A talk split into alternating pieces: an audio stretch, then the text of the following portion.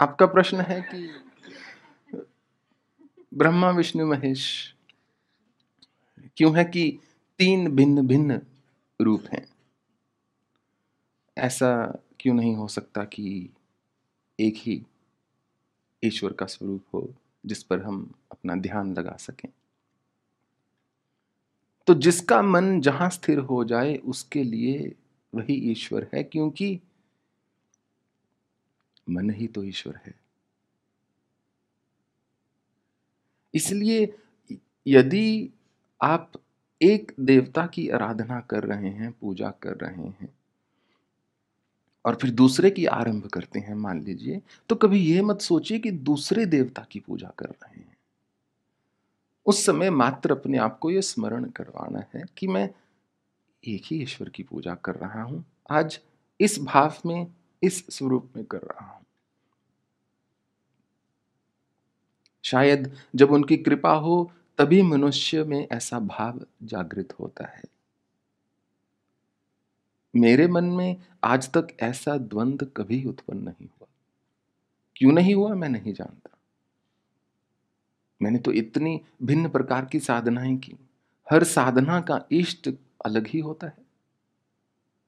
खास करके मंत्र योग में आप जानते ही हैं। पर मेरे मन में कभी यह द्वंद्व नहीं उठा, अरे कहीं ऐसा ना हो दूसरे देवी देवता नाराज़ हो जाएँ। कई लोगों के घर में जो मंदिर होते हैं, वो ऐसा लगता है स्टोर रूम है। वो वहीं पर राम दरबार भी पड़ा है शिव जी भी पड़े हैं और विष्णु भगवान भी पड़े हैं साथ में छोटी सी देवी भी पड़ी हैं सबके बेबी फेस छोटे छोटे बने होते हैं और एक दूसरे देवी देवता पड़े हैं एक चांदी के श्री कृष्ण भी पड़े होंगे छोटे से एक लड्डू गोपाल भी पीतल के पुराने जो कभी आपने साफ़ ही नहीं किए। वो भी पड़े होंगे एक कोई और देवी देवता पड़े होंगे और कोई भी आप बाहर नहीं निकालना चाहते। और किसी ना किसी ने आगे आपको वो गिफ्ट दिया हुआ है। उसको चाहिए नहीं उसने आपको पकड़ा दिया। ऐसा ही होता है।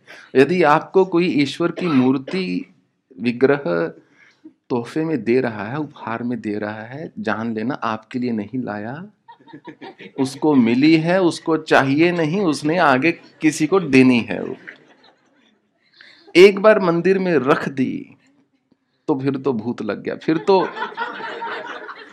फिर वो निकाल के नहीं दे सकता। इसलिए वो मंदिर में रखे बिना पैक्ट आपको कभी देख लेना। जब आपको कोई उपहार में ईश्वर की मूर्ति दोगा, बढ़िया नई डिब्बे में होगी हमेशा। वो जैसी उसने खोला, दिवाली या किसी मिला, उसने ऐसी बंद करके रख लिया कि काम आएगी। किसी को आगे दे दूँगा। और ना जाने आप किस भावना में थे, अगर गलती से आपने उसको खोल के मंदिर में रख लिया, फिर आप में इतना साहस नहीं कि उसको जल प्रवाह कर दो, क्योंकि मन भयभीत होता है अज्ञानी व्यक्ति का, कि ये नाराज़ तो नहीं हो जाएँगे। मुझे लगता है वो छोटे से मंदिर में ऐसे लाइन में सब खड़े हुए जैसे डॉक्टर के बाहर खड़े होते हैं। उसमें मुझे लगता है वो ज़्यादा नाराज़ होते होंगे। बजाय कि वो अपना खुले उसमें घूमे, अंतरिक्ष में, ब्रह्मांड में। एक देवता यदि आपकी नहीं सुन रहा तो दस क्या सुनेंगे? एक तो सुन नहीं रहा। एक व्यक्ति से आप बातचीत करने की कोशिश कर रहे वो व्यक्ति तो सुन नहीं रहा। दस क्या सुनेंगे ना? दस से क्या बात कर लोगे?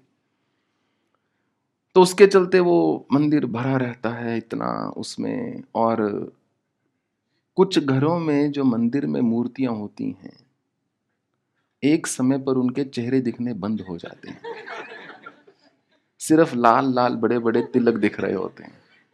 वो माथे से लगता हुआ चेहरे पर आता हुआ, दाढ़ी पे, नीचे, वस्त्रों में, सब ऐसे तिलक लगा दिया लगा दिया लगा दिया। ये त्यौहार दिवाली पे, उस पर कभी उनको अभिषेक नहीं कराया, कभी स्नान नहीं किया, कभी प्यार से संध्या वंदन नहीं किया। बस उनको टिका दिया। जोत लगाई, जोत बुझते ही दरवाज़ा बंद किया या पर्दा किया, चल भैया बाहर। ऐसा ही होता है ना अधिकतर।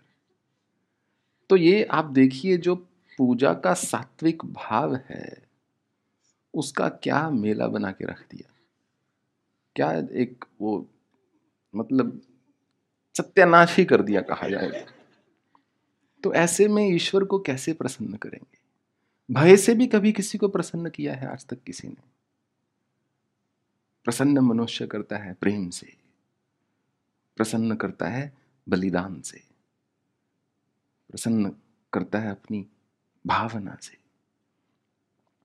और यदि घर के मंदिर में इतने स्वरूप हैं तो फिर तो आपके दिमाग को कोई साफ़ नहीं कर सकता।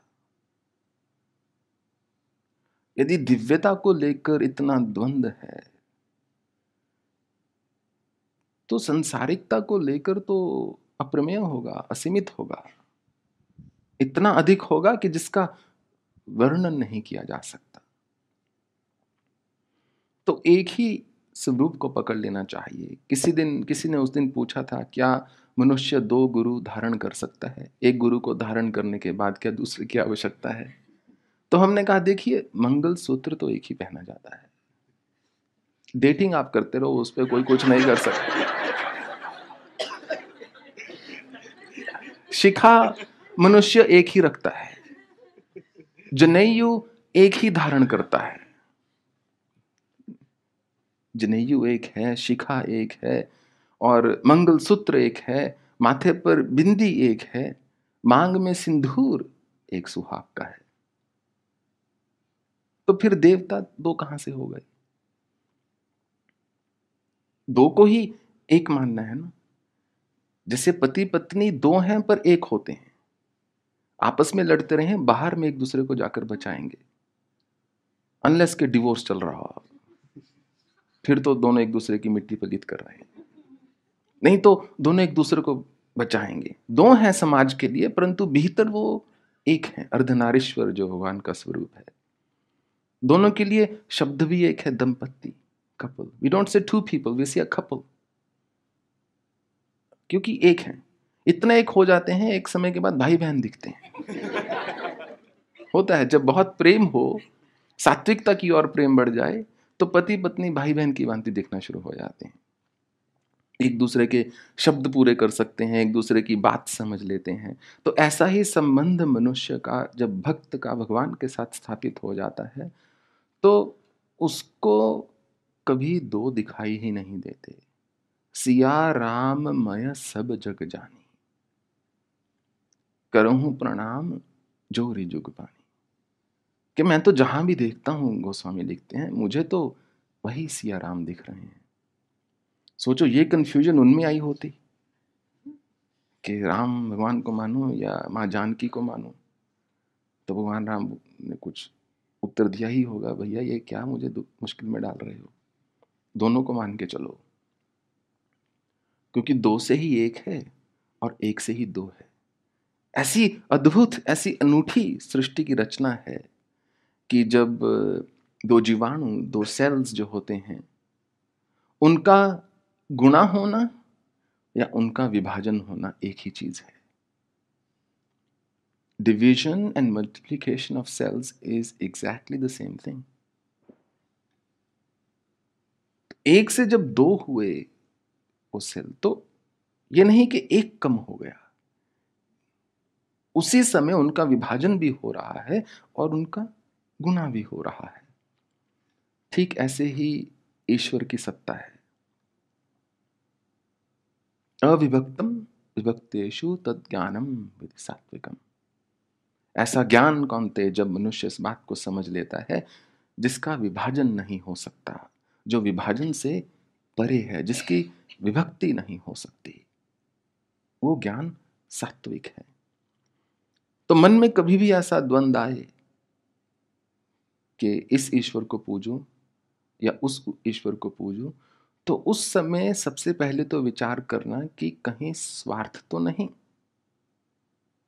कहीं स्वार्थ को लेकर कोई आडंबर तो नहीं कर रहे भक्ति का। यदि कोई स्वार्थ ही नहीं, फिर तो किसी भी ईश्वर को पूज लो। यदि मेरे मन में स्वार्थ है कि मुझे इस कार्य की सिद्धि चाहिए तो मैं ऐसा विचार करूँगा कि कौन से ईश्वर शीघ्रता से प्रसन्न हो जाएँगे? कि मेरी इच्छा की वो पूर्ति कर देंगे। अगर इच्छा पूर्ति के लिए नहीं आत्मपूर्ति के लिए ईश्वर की प्रा, को प्रार्थना कर रहे हो ईश्वर की आराधना कर रहे हो फिर तो कहीं से भी शुरू हो जाओ। वहीं पर आरंभ है वहीं पर अंत है। क्योंकि जो अनादि है जो अनंत है, वो एक हो या एक हज़ार, एक ही बात है।